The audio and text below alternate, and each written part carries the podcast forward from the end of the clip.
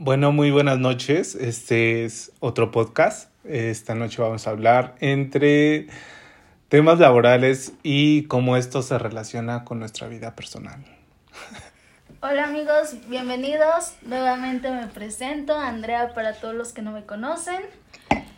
Justo como lo dice Lalo, el día de hoy vamos a hablar eh, las experiencias que hemos tenido con el paso del tiempo en nuestros trabajos y cómo ir encontrando ese equilibrio dentro de nuestra vida, justamente para que aprendas a tener satisfacción con lo que haces y no llegues a un punto en el que quieras mandar todo al demonio, porque creo que a todos nos ha pasado. Desmiénteme, Lalo.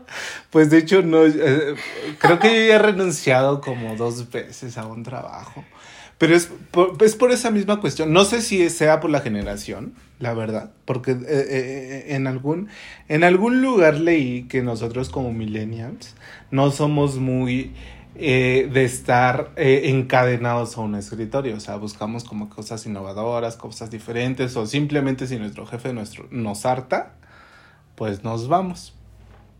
Ojo, no, no, con esto quiero decir que ahorita mi jefe me arte, al contrario. Y que renuncie. y, que, y que vaya a renunciar. al contrario, me agrada mucho el trabajo en el que estoy ahorita. Me agrada mucho.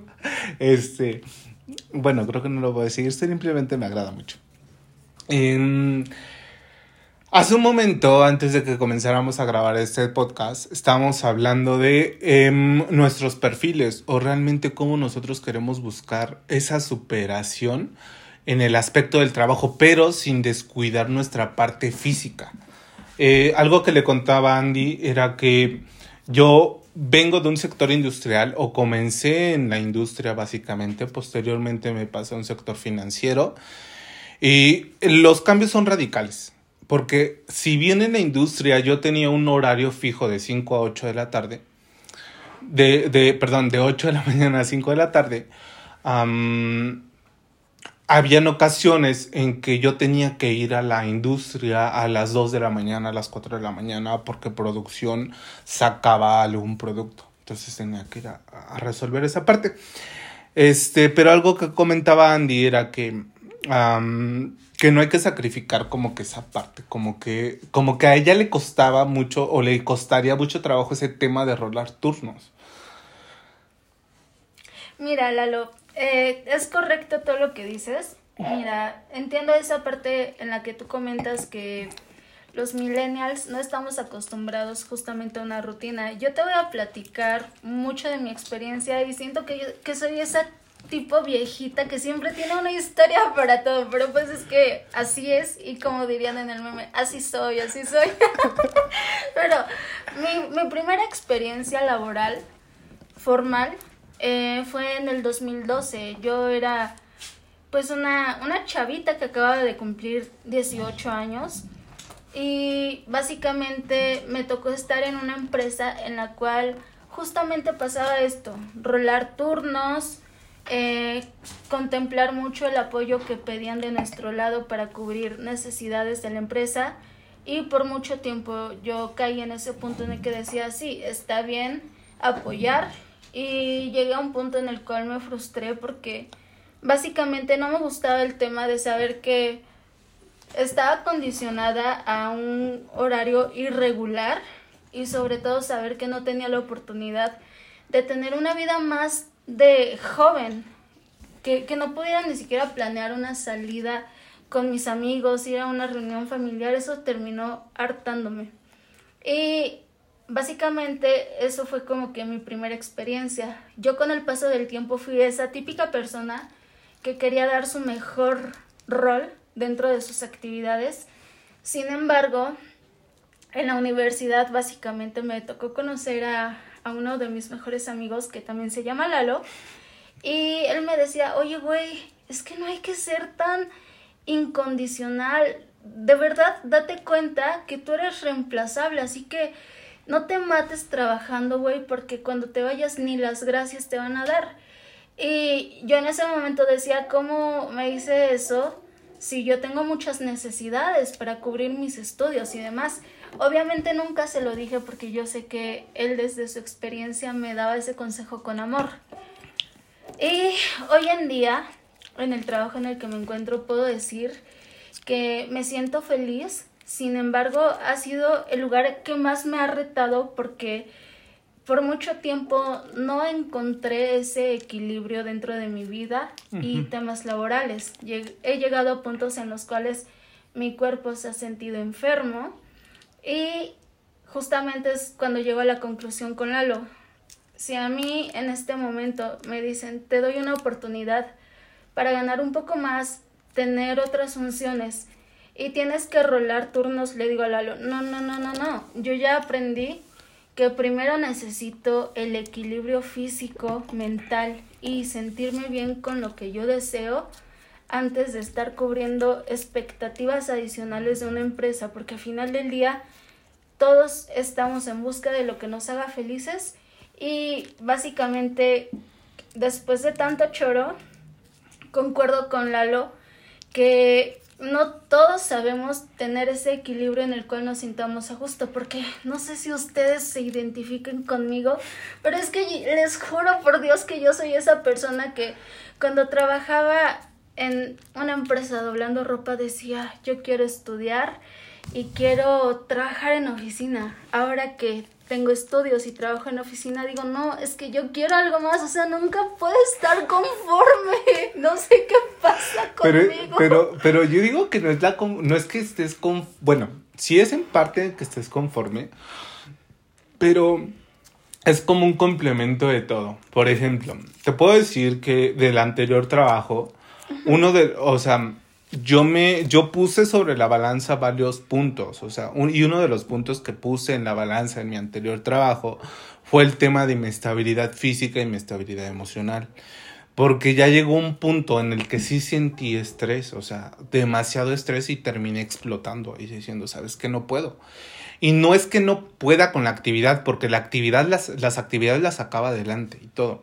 Te puedo decir que cuando yo inicié mi vida laboral, no, no tenía esa, esa autogestión de gestionar mis actividades y darme tiempo para mí, que actualmente ya la tengo y le agradezco enormemente a la empresa en la que ahorita trabajo, porque eso es lo que me enseñó autogestión, gestionar entre las actividades que tengo que realizar dentro de la organización y las actividades propias, o sea, mi, mi persona como, sí, mi yo como persona.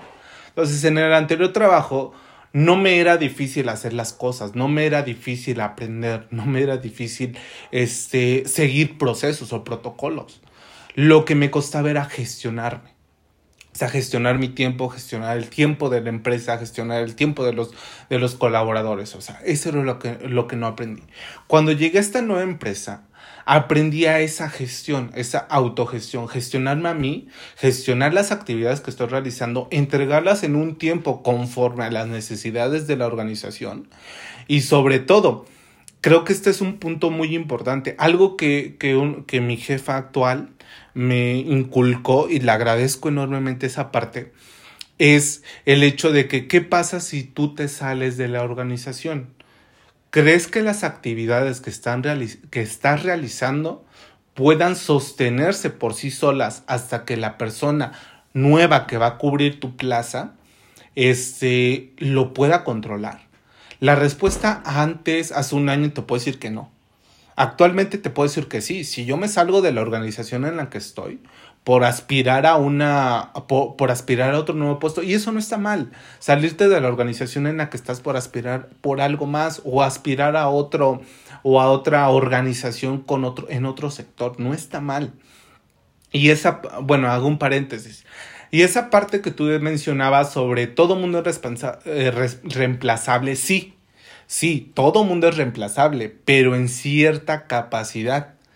Porque tú puedes reemplazar a una persona o a un colaborador que a lo mejor no dio, no, puedo, no te puedo decir el rendimiento, sino no cumplió con las expectativas de la organización y lo reemplaza otra persona que cumple y supera las expectativas. Pero ¿qué es lo que pasa si esa persona somos nosotros, que supera esas expectativas? Y ahora sí, recapitulando lo que me enseñó mi, mi actual jefa. Si esa persona que supera esa expectativa, pone el procedimiento o las actividades que estás desarrollando en un plano de, de, de, ¿cómo le diría? Que esté controlado, que diga, ¿sabes qué?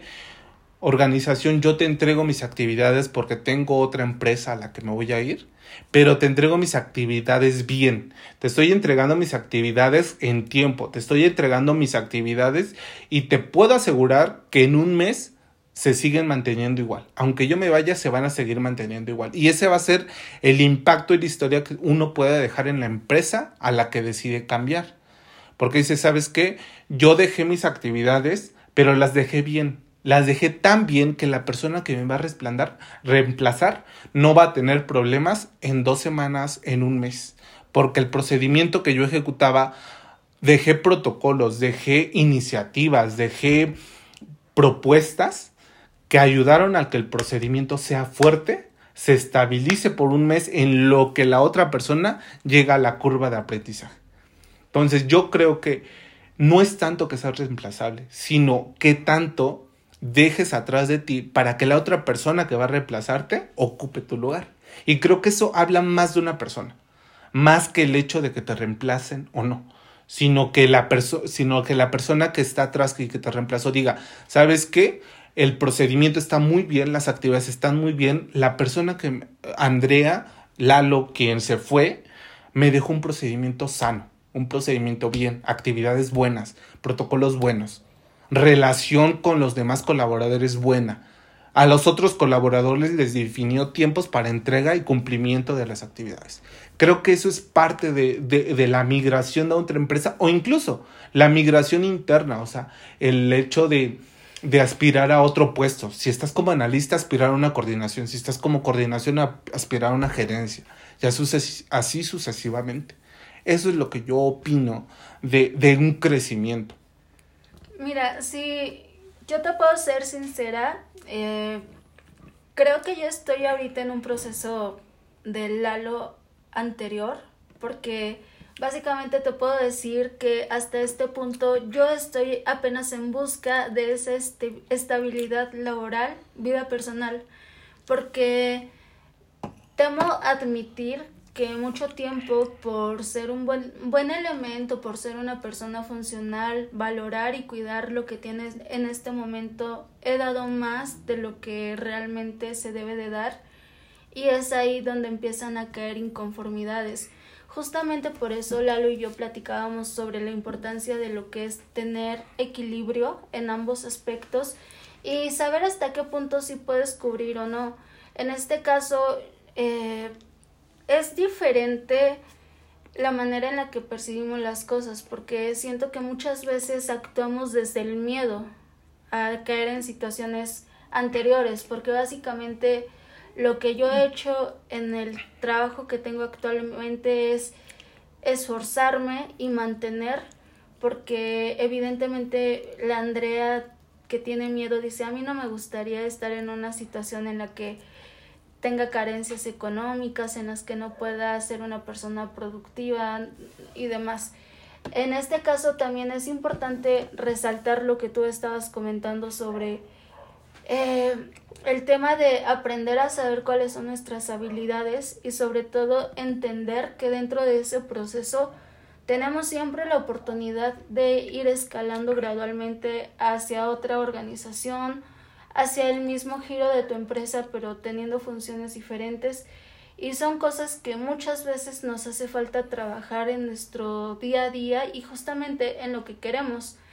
Yo te puedo decir, recapitulando muy al inicio de, de la charla, que a mí se me quedó mucho esta frase de recuerda, güey, que siempre vas a ser reemplazable, porque yo estaba en un proceso de la universidad en la que estaba muy limitada económicamente y justamente ese ingreso era mi puente para poder seguir estudiando. Y básicamente yo era esa persona que nunca podía ir a una reunión, nunca podía hacer algo divertido porque cuidaba más a mi empleo. ¿Y sabes qué es lo que me pasó en el transcurso? Que estaba compitiendo con una chava que en ese momento no estaba estudiando. Entonces, a pesar de que yo daba lo mejor que podía, la otra persona estaba libre de, de tener la disponibilidad completa en tiempo, actividades y demás. ¿Y esto a qué resuena o, o en qué concluye? En que en mi caso yo no era tan buen elemento porque pues era una chava que estaba estudiando y no tenía la disponibilidad de la otra persona. Me corrieron porque básicamente estaba como en un plan de prueba que se fue extendiendo, extendiendo, extendiendo. Y es ahí cuando me resonaba mucho esa frase de mi amigo, de es que sí, tienes razón. Siempre vamos a ser reemplazables sin importar que seas una persona que está produciendo de manera eh, pues beneficiaria para la organización en la que te encuentras. No siempre tienes que salir por algo malo. Lo mismo me pasó en la empresa en la que doblaba ropa. Básicamente yo me terminé hartando, terminé dando las gracias, pero sé que Aquí lo que yo rescato es que muchas veces no va a importar todo lo bueno que hagas porque va a haber empresas, eh, fábricas, lo que tú quieras, en las cuales nada de eso va a ser suficiente, nada de eso va a contar. Y hasta este punto de la vida, yo por ejemplo, en el lugar en el que me encuentro me siento bien, sin embargo sé que pues a nadie le va a importar si trabajo hasta la una de la mañana y empecé desde las ocho y media a, nadie le va a importar el tipo de descuidos que pueda tener física y emocionalmente porque son cosas que, que la gente da por hecho. Y es ahí donde tienes que aprender a poner límites dentro de tu propio bienestar porque algo que también he aprendido es que para que tú puedas ser un buen elemento tienes que tener un equilibrio en tu salud física, en tu salud emocional. Y son cosas que muchas veces dejamos pasar y que nadie nos enseña a, adoptar en nuestras prácticas de trabajo. Yo no sé si, si tú en algún momento eh, concuerdas un poco con lo que yo te comento. Pues de hecho concuerdo totalmente eh, en el sentido en que ah, no todo es trabajo. Honestamente no todo es trabajo. el trabajo siempre va a estar. Ah, a lo mejor las actividades que realizaste no las culminaste hoy, pero siempre va a haber otro día y otro horario laboral para culminarlas. O sea, el punto es gestionarte de forma adecuada dentro de, lo laboral. Pero ojo, algo que, que, que, que, he mencionado en este tiempo es que también busque, busquemos más bien esa estabilidad física y esa estabilidad mental. O sea, en el sentido de que la verdad, si, si estamos mal físicamente y emocionalmente en el trabajo, la vamos a cagar. La vamos a terminar de cagar. Entonces, si una actividad sale mal, errores en algún error que haya eh, eh, eh, en las actividades que realicemos en la organización, este, nos vamos a sentir peor si sabemos que ese error fue producto de algo emocional por lo que pasamos. Entonces, yo en, eh, eh, hablando de mí, o sea, hablando de mí, yo siempre pongo en, en, en, en, en prioridad mi vida mental, después mi vida física, después mi vida familiar y después mi vida laboral. Sí. Porque te puedo decir que antes colocaba mi vida laboral en primer término, porque decía es que si no trabajo no como, si no como pues no rindo. Si no rindo, pues Güey, no puedo pues, contribuir a la gente que esté en mi círculo. Exactamente, yo decía eso. Pero después comprendí que si yo no estoy bien emocionalmente, físicamente y familiarmente, difícilmente voy a dar, dar algo bueno dentro de mi vida laboral. Porque siempre mi mundo, en el, eh, o sea, me delegan una actividad, una responsabilidad, güey, haz esto o haz lo otro, en tal tiempo quiero que lo hagas. Pero mi cerebro está pensando en, híjole, ¿cómo está mi papá? Híjole, ¿cómo está mi mamá? ¿Cómo están mis hermanos? ¿Cómo está mi vida física? ¿Cómo está mi vida emocional? Difícilmente me voy a concentrar en esa tarea y difícilmente voy a dar más del 100%. Aquí hago otra paréntesis. Es un consejo dentro de lo laboral. No nos quedemos únicamente con las actividades que nos digan. O sea, siempre busquemos diferentes, me refiero a diferentes formas de hacer esa actividad. Y es algo, y otro paréntesis, es un consejo que igual me lo ha inculcado mi jefa, no sé, o sea, viene a mi memoria ya. Pero buenas prácticas, o sea, incúlcate buenas prácticas en el sentido de mm, ok, vas a hacer una actividad, busca cinco formas de hacerlo. A lo mejor intentas con una, intentas con otra, intentas con otra, intentas con la quinta. Y de esas cinco, una es buena. Entonces intenta esa actividad. Si, obviamente si tenemos como la cancha libre de, la independencia, para, decidir. ¿no?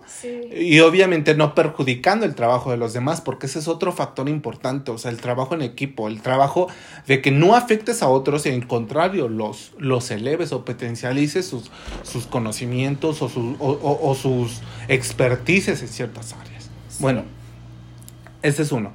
Y, llevando a toda esa parte del trabajo en equipo, de hecho, ¿por qué lo menciono? Porque al final tu vida es un trabajo en equipo.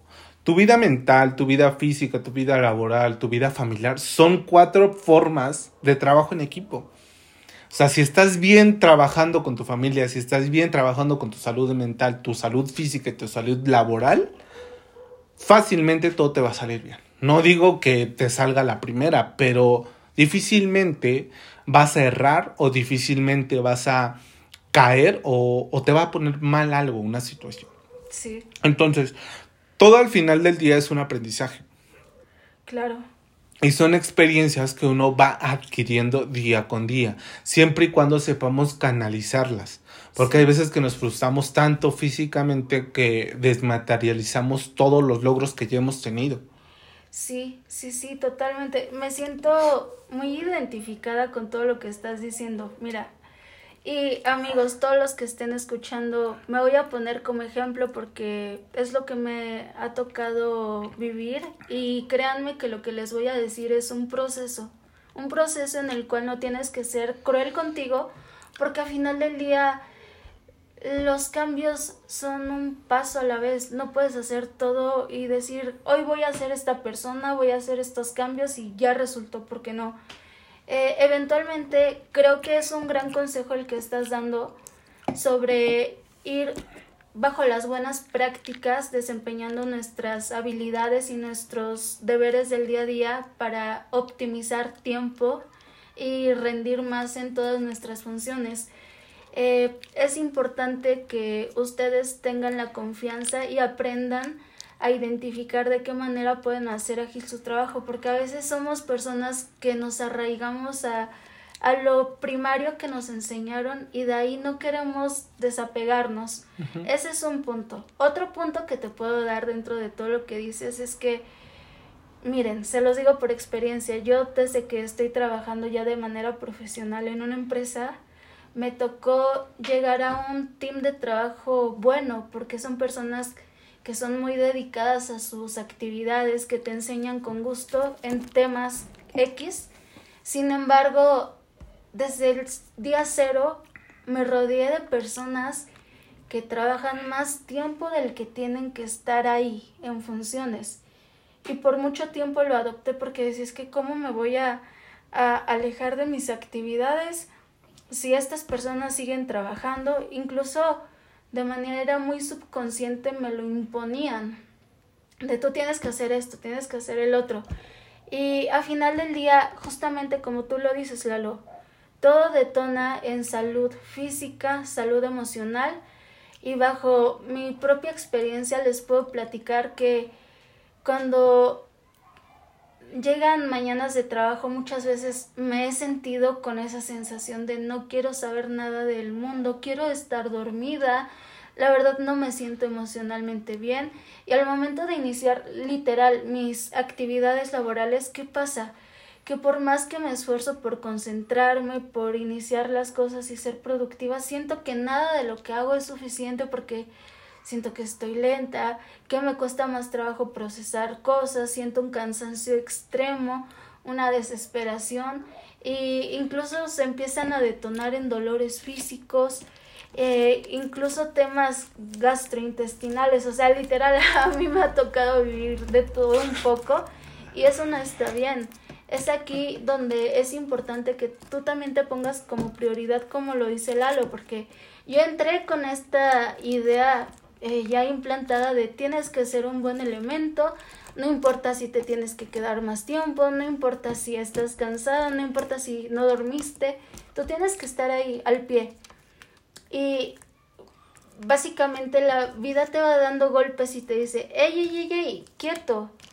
Recuerda que también es importante que tengas tiempo para estar con tu familia, que también es importante que tengas tus propios proyectos de vida como aquí Lalo y yo que amamos hablar y estamos compartiendo nuestras propias experiencias con ustedes. ¿Qué, ¿Qué, otras cosas?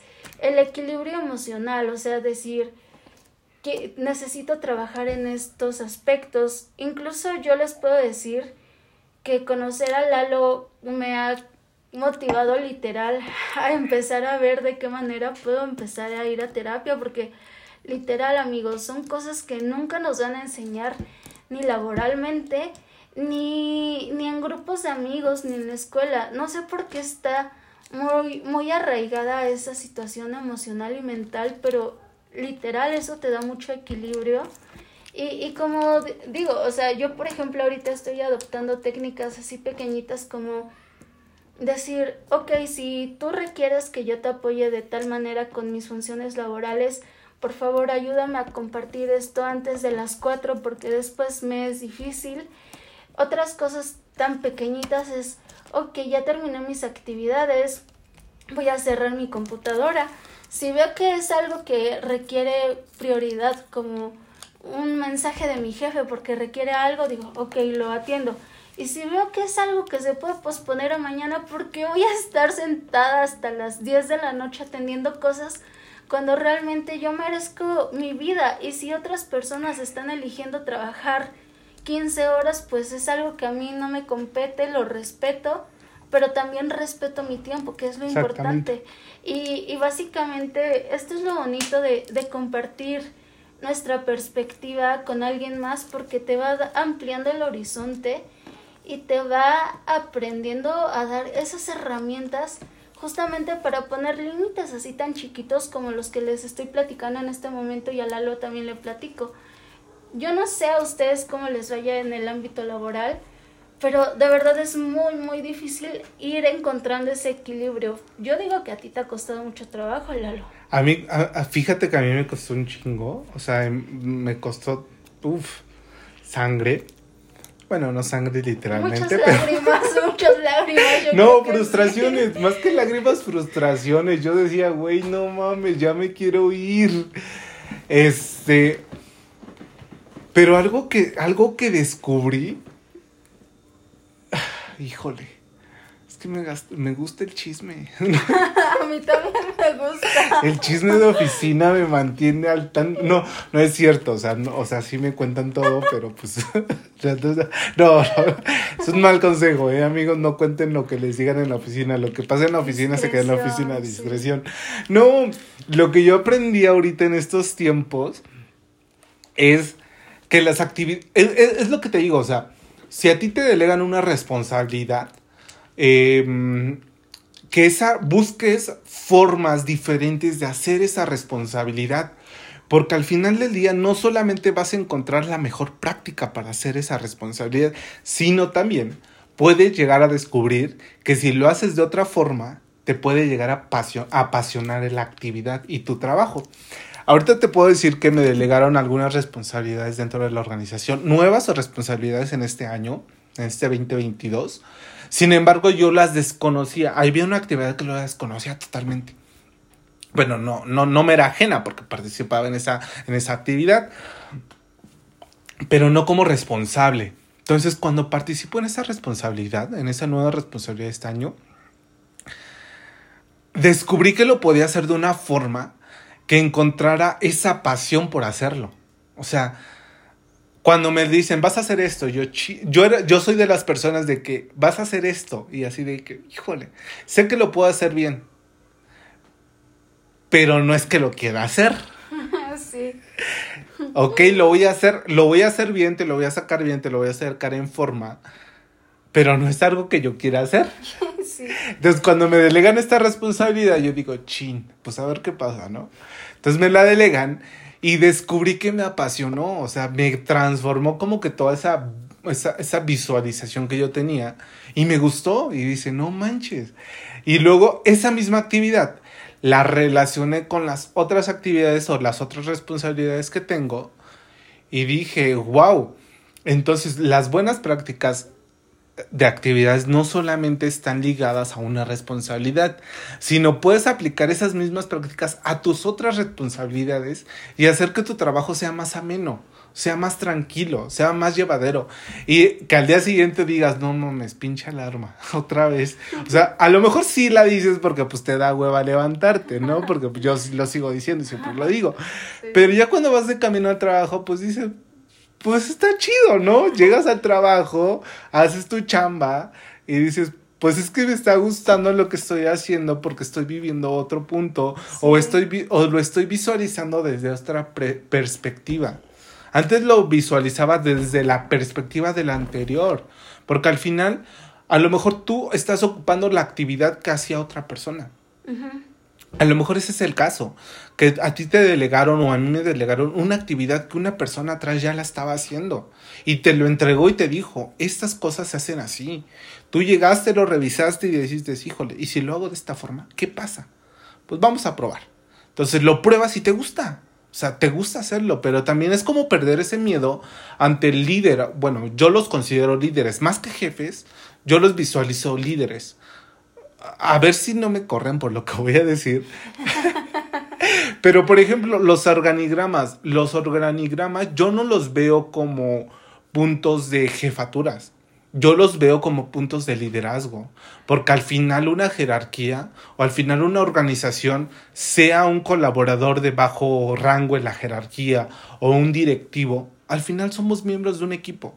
Estamos trabajando para una empresa que está rindiendo alguna economía. Con los mismos objetivos. Con los mismos objetivos, que te está dando intereses, que te está dando un salario. Entonces, al final, no sé por qué visualizamos el hecho de que es el director y lo trato diferente a un colaborador o a uno de, de, de, de mantenimiento o a uno de, de limpieza, o sea, somos los mismos, somos colaboradores, somos miembros de un equipo, tenemos el mismo objetivo. Los que representan a la organización. Exactamente, entonces yo veo las jerarquías más como un liderazgo. Entonces, que no nos dé miedo decirle al líder, oye líder, yo considero que lo podemos hacer de esta forma. ¿Te parece que lo hagamos así y veamos cómo funciona? Y si nos funciona ambas partes, si llegamos al objetivo, o incluso si lo superamos, pues ganamos los dos. Pero si no lo logramos, pues fácilmente lo podemos cambiar. O sea, porque al final siempre van a haber errores. Nuevas actividades o viejas actividades van a haber errores, por mínimos que sean, pero al final somos capaces de resolver esos errores. Entonces creo que no hay que tener miedo al hecho de emprender nuevas actividades o en lo, con lo que iniciamos, aprender nuevos retos en alguna otra organización. Correcto. Mira, fíjate que eh, a mí hace poquito me tocó tener el gusto de conocer a mi jefe en persona porque todo se vivió por home office desde que... Pandemia. De, sí, hashtag pandemia. Y, y básicamente hay cosas que a mí me gustan resaltar sobre el trabajo en equipo y la delegación de, de actividades, básicamente cuando tuve el gusto de conocer a mi jefe, me dijo, Andrea, ¿cómo te sientes? Eh, ¿Estás a gusto con tus actividades y con el equipo? Básicamente es como tú lo planteas, tienes que ser bien sincero y auténtico con las cosas porque creo que mientras tú seas una persona que no nada más cubre las actividades, sino que sepas que estás dando más del 100 y que realmente valoras la oportunidad que estás teniendo, pues tener la confianza. En este caso yo dije, me siento muy feliz y agradecida por las actividades y la confianza que me dan, porque yo tengo el beneficio de haber sido delegada, o sea, básicamente me dijeron, te vamos a delegar esto, Andrea, básicamente yo estoy a cargo del área en la que me encuentro actualmente y no tengo a nadie que esté detrás de mí diciendo, Andrea, ¿qué estás haciendo? Pero son tales horas y todavía no me entregas esto. Jamás he tenido la presión por parte de mi jefe en este tema y básicamente es porque justamente mientras seas una persona que gestione tus actividades y que aprendas a tratar a las personas de la misma calidad sin importar si hacen lo mismo que tú, si son personas que están más arriba, más abajo, mientras seas una persona con calidad humana, eh, yo, yo considero que, que vas abarcando empáticamente con todos, no sé, o sea, como que vas superando expectativas dentro de lo que haces. Y bueno, yo también como que planteé esto de, ¿sabes qué? Me siento muy feliz. Sin embargo, tengo que confesar que las actividades que yo llevo requieren a una persona adicional, porque a mí me da mucha pena saber que siempre le voy a fallar a alguien debido a que estoy consciente que para todos lo que requieren es prioridad, pero es importante que, que sepas que lamentablemente a mí no me alcanza el tiempo para cubrir todo lo que se requiere. Sin embargo, hago lo, lo que realmente considero que son buenas prácticas como ver qué es lo que tiene un grado de urgencia prioritaria, qué es lo que puedo esperar un poco más y en base a eso es como yo voy desempeñando mi trabajo y, y o sea, cuando eres honesto y plantea las cosas con educación, creo que la gente puede ser muy empática porque al final del día yo simplemente recibí, sí Andrea, entiendo lo que está pasando, es mucho trabajo y no te preocupes, tú tienes que aprender a marcar límites laborales, esa es una. Y otra muy importante es justamente lo que tú decías, eh, no sé, siento que, que todos tenemos que aprender a adoptarlo. Recuerden que todos tenemos diferentes oportunidades y que no porque tú hayas tenido la posibilidad de estudiar, eso no significa que alguien haya tenido ese mismo privilegio.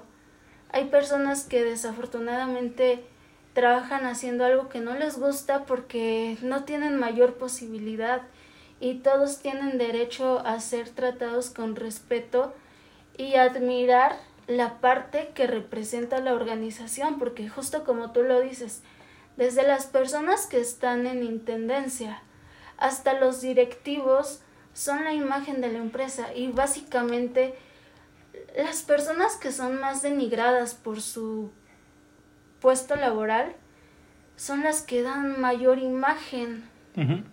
Y, y eso es algo que a veces la soberbia de una persona hace que existan esas distinciones raciales porque es como un racismo el que puede existir dentro de una empresa. Yo, yo lo puedo podríamos, decir así. podríamos, podríamos como, no sé si existe este término y de hecho una sugerencia, nunca inventemos términos, pero lo vamos a hacer hoy porque es nuestro podcast y porque podemos.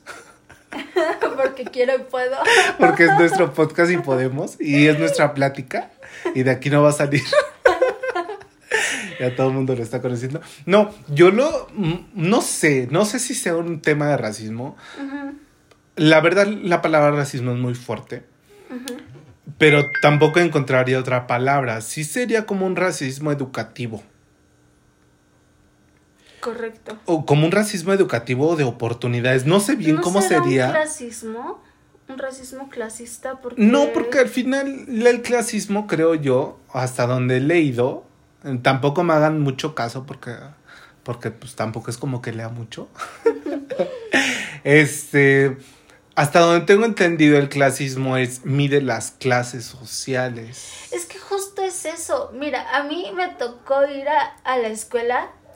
Yo- Bueno, pero creo que ya nos estamos saliendo de tema. Yo sé que sí, pero es que es algo, es que es algo muy, muy relacionado justamente al término Ay, ¿te vas de- a tomar tu vino? Si quieres, tómate este último. Es algo muy, muy enfocado a, al tema laboral, Ajá. pero que también implica las clases sociales. O sea, básicamente, yo me acuerdo mucho cuando estaba haciendo prácticas profesionales, conocí a una chava de... No me acuerdo qué carrera estaba estudiando. Pero era bien fácil escuchar a esa típica persona de que, no, es que yo en la uni y, y, básicamente todo, toda la gente que venía de trabajar nada más se quedaba con cara de pinches viejas mamonas, tú y tu uni, ¿no? Y básicamente yo, yo siento que sí hay mucha discriminación incluso en el ámbito laboral. O sea, yo les voy a poner un ejemplo y, y está como salido de tema, pero a la vez no. O sea, las personas que, que están trabajando ahí eh, son esas típicas que dicen, ay no, yo cómo voy a traer de comer casi casi, ¿no? Ajá. Yo prefiero comprar y, y demás. O, o de, ay no, yo cómo voy a viajar en transporte público, yo en carro o lo que sea. Y, y desde ese tipo de cosas se nota cómo se van marcando ese tipo de discriminación. Eh, Mm. No sé cómo decirlo, porque Pues creo que sí sería como clasismo, como un cierto Sí, tipo de ¿verdad que clasismo. sí? Pero en ese sentido del clasismo laboral, este la verdad yo, yo procuro ser muy, muy transparente en el sentido de, de que yo trato a, tra- más bien procuro, la verdad, no sé. No sé en qué sentido si lo transmita de esa forma, pero hasta donde yo, yo, yo, yo, yo, yo, yo tengo entendido es que procuro tratar a todos, desde intendencia hasta directivos, de la misma calidez humana. claro, Porque al final es un sentido humano. Porque sí son actividades, sí cada, cada, cada colaborador va a tener una actividad doble, vamos a gestionar de diferente forma. Pero al final yo trato de dar esa calidez humana para con todos de la misma forma. Es que aquí aplica perfecto la frase de trata a los demás como a ti te gustaría ser tratado y básicamente yo adopto esa misma técnica con todas las personas. Sinceramente creo que aquí nadie vale más ni menos y simplemente el hecho de que tengas la calidez de tratar a alguien como un ser humano es, es algo que te da valor como ser humano. Además, como dicen, en esta vida siempre se necesitan amigos de todo tipo. Ajá. Y, y es Pero hasta te también sientes aprender a bien. relacionarte. Sí, justo es eso, que, que te sientes en un ambiente familiar, porque al final del día la empresa y tus compañeros, tus colaboradores, son tu segunda familia, porque es con quien compartes la gran parte de tu tiempo una semana. Sí, y de, de, de hecho sí. Pero aparte de esa, de ese como que rol familiar entre comillas, también hay que saber separar lo laboral de lo, de Ah, lo sí. personal, porque también es un tema súper mega importante. Ah, Porque en ocasiones a lo mejor la, la- el trato se puede malinterpretar de favoritismo. A Así. lo mejor una persona es responsable de alguna cierta área en el que se aprueben algún tipo de, no sé, políticas, cosas.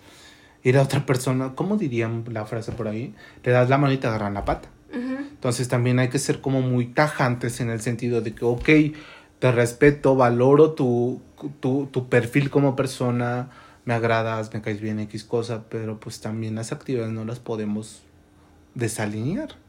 Es que siento que justo es como tú lo dices, que tienes que aprender a, a marcar hasta qué punto eh, es el tema amistad y cuál es el ámbito laboral. Sí. Porque eh, en este caso yo te puedo decir que tengo amigos dentro de mi trabajo que no tengo el gusto de conocer en persona y cuando se llega a dar la oportunidad de hablar de un tema más interpersonal se, se disfruta, pero siempre marcando las reglas dentro de los procesos que están dentro de la actividad de mi compañero y mi propia actividad es así de, ok amiga, sí, todo muy padre, pero mira, necesito tu ayuda o esto no te lo puedo aprobar porque está saliendo fuera de lo que tenemos aquí como regla interna. Exactamente. Y es ahí cuando tú dices, entiendo tu parte y claro que yo también soy profesional, jamás me lo tomaría mal ni sentiría que tendría un tipo de ventaja simplemente porque te hablo bien y es algo que tenemos que aprender a,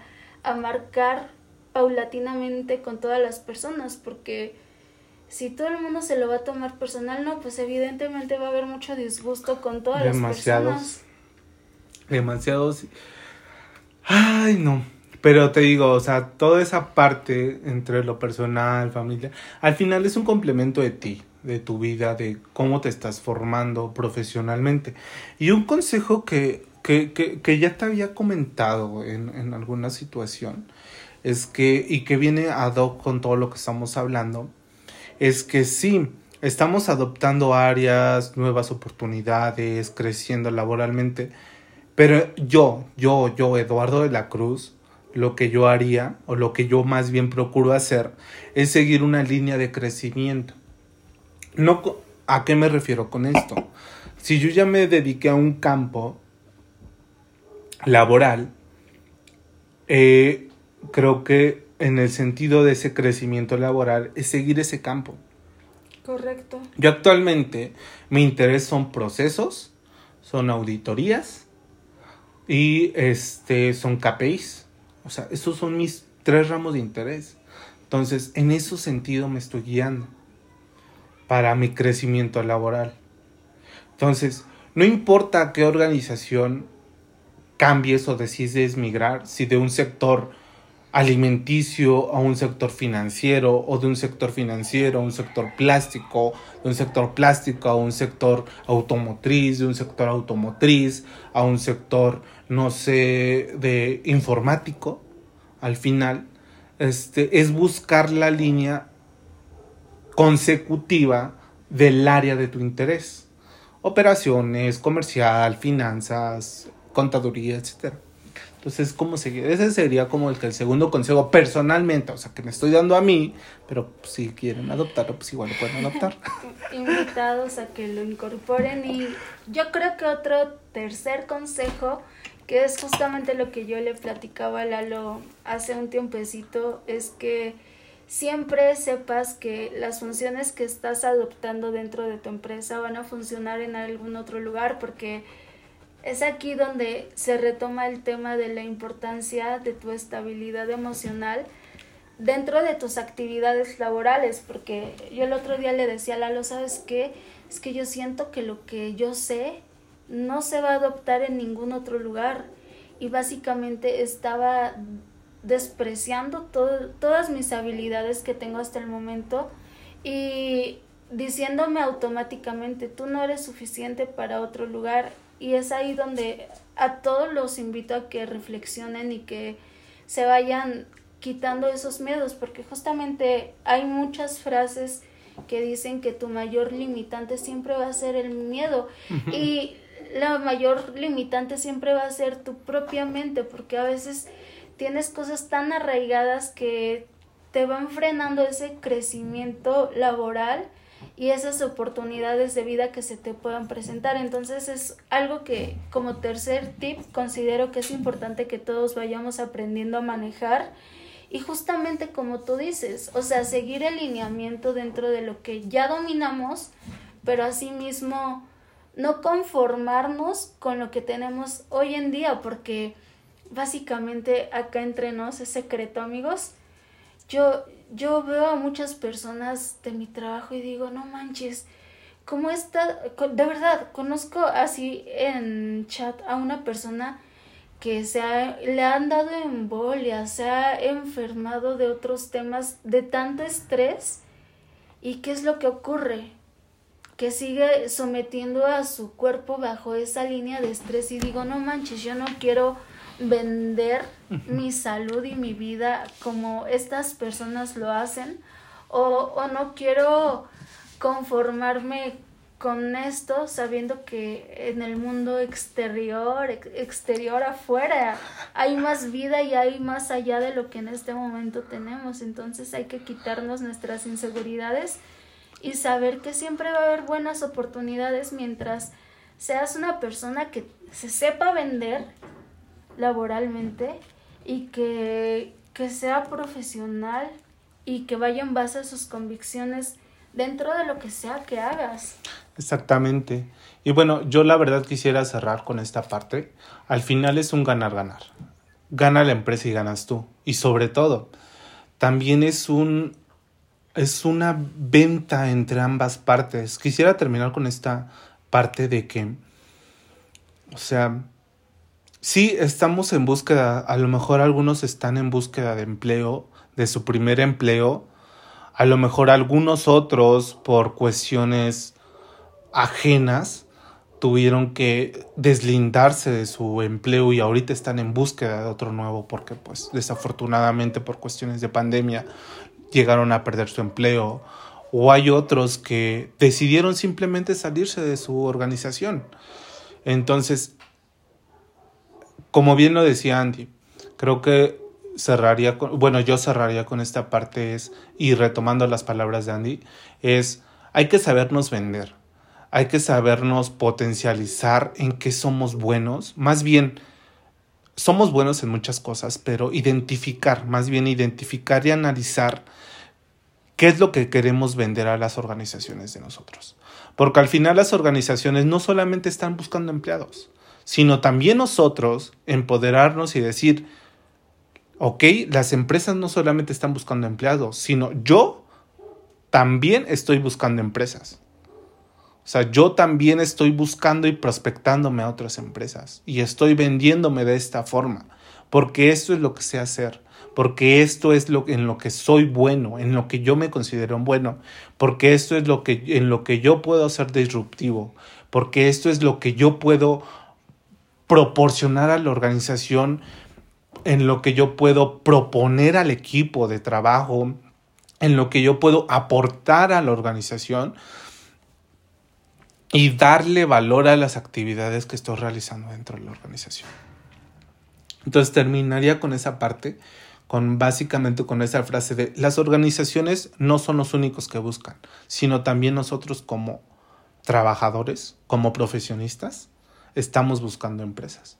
Correcto. Y si a mí me permites dar una conclusión, eh, también para finalizar y adoptando parte de lo que tú estás diciendo es que como recomendación aprendan a validarse a sí mismos y sobre todo a, a irse relacionando con las personas porque al inicio de esta charla antes de empezar a grabar platicábamos que una persona te va a querer dentro de su familia de trabajo cuando tú eres una persona cálida, cuando tienes tema de conversación, cuando te ves seguro y, y, saben que no nada más es suficiente tu talento en conocimiento, sino la manera en la cual le das ese confort a alguien más justamente por tener una buena charla y por no sentirte intimidado simplemente por hablar con el directivo que al final del día es una persona tal cual como tú, solamente que ha sabido escalar en base a sus oportunidades.